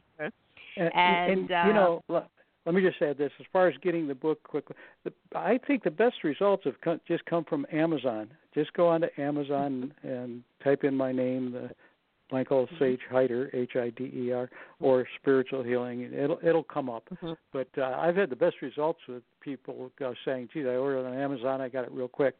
Uh, Sometimes even my publisher doesn't get it out very quick. So uh, that's my recommendation, or any bookstore should have it. Well, thank you again. And, uh, you know, you just hit it on the head like you always do with your last comments. That this is the best thing around if you apply it. That's the key. It doesn't mean a thing to know that you should use soap if you don't do it. If you don't use it, it's not going to help mm. you a bit. Yeah. You got to apply it. You absolutely. Just said that, and you're absolutely right. Well, we, we try you, to say goodbye, but we keep coming back. I know, right? Because it's such, and that's what I like about, you know, it, it's talk, talk. It's talk radio. We can talk for as long. But this is so great. Um I'm just, and now I know why it's in second printing. Like, really, it makes sense. Like, I mean, this is a yeah. great book. I mean, you yeah. said it, and I can't, you know, you just shared in one hour, uh, you know, this whole theory. But I can imagine anybody who has a copy of that book, the entire yeah. book, you know, broken down the way it is, totally has gold. Thank you so much, and I hope I say goodbye. This is final because I don't want you to go, but you know, um, it's, well, you know, it's getting late here. But do have an amazing, just have an amazing day. Enjoy the rest of your day, and I hope we stay in touch. I would definitely love to invite you again on the well, show. That's for sure. If you would like to invite me, please do it. Send me an email and say, let's do this. We have a mutual friend. Uh, we have a mutual friend because uh, I, uh, I know you know, know him because I've heard you on his show, uh, good old Larry Stevenson and the bearded uh, oh, black wow. cowboy. You know yeah. who I'm talking about? Yeah. The Larry Stevenson show? Yeah. Yeah. Uh, yes, and, yes, uh, yes. Yeah. And, and uh, I was on his show, and he was very complimentary, just as you are. And he did invite me back uh, at, at a round table, and it was really kind of fun. They had different people. Oh, really? Uh, oh, wow, yeah. Great. So yeah. I would so, love to bring – I definitely would love to bring you back. You know, I think this is great, and I think other people should hear it. And I would love for us to, you know, kind of like, you know, I would love for you to talk some more about this and for us to have some different insight and maybe personal experience uh, experiences that people have and how everyone else can apply that. That would be right. great, you know. Okay. That was really great. So anytime you want, my dear. Thank anytime you. you want. Okay. God bless. I will. Okay, God bless bye. You too. Have a back. Have a good day. Bye. Bye. Bye now. Oh my goodness. Bye. Bye. Oh my goodness. Well, this is such an amazing conversation. If you're just tuning in, that was my very special guest. Um, Judge Michael Sage Hider, and yes, I am. You can tell that I'm blown, right, guys? You can tell. I know. I've never had such. Oh, okay, that's not. But you know, that was such a great conversation. Let me not shoot myself in the foot. But that was so so deep, so inspiring. Um, so I think it was illuminating. That's the word, illuminating. It was illuminating. And um, if you know anyone who missed this conversation, don't forget to share this, tell your friends, whatever it is, and please leave feedback. You can go on to my website at w w w dot alex okoroji dot me and leave a comment on my radio. But you can leave a comment. Go to my contact page. Send me a voice message. Let me know what you think about this conversation. Or you can leave a comment right here on the bottom of this, yes, of the show. Leave a comment. Let me know what you think about Judge Hider and his theory and, you know, just the, his, um, you know, the art of thought dwelling. I want to know. I want to know what you think about it and just all the stuff that he shared and how that relates to your life and your own personal experience and how you can apply that or how you have applied it if you've ever tried applying SOAP. All right. Well, until we come back same time on Friday Radio Special with my very special guest, I'm going to have Beth Bainey joining me live all the way from California as well on Friday. Till, you know, till then, don't forget ex- um, expression is a sign of strength and not weakness. We do not apologize for thinking what we're thinking and feeling what we're feeling. And uh, till we come back same time on Friday, um, I love you for listening. Ciao.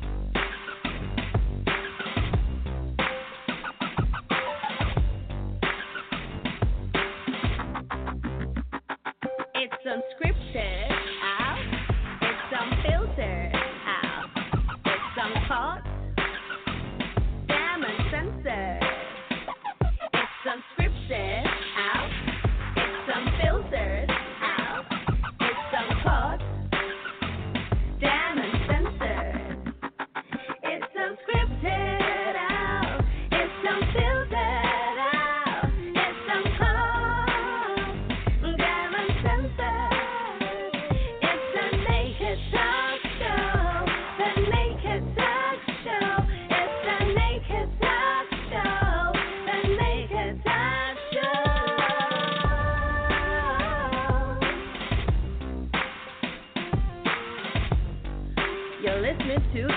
Talk with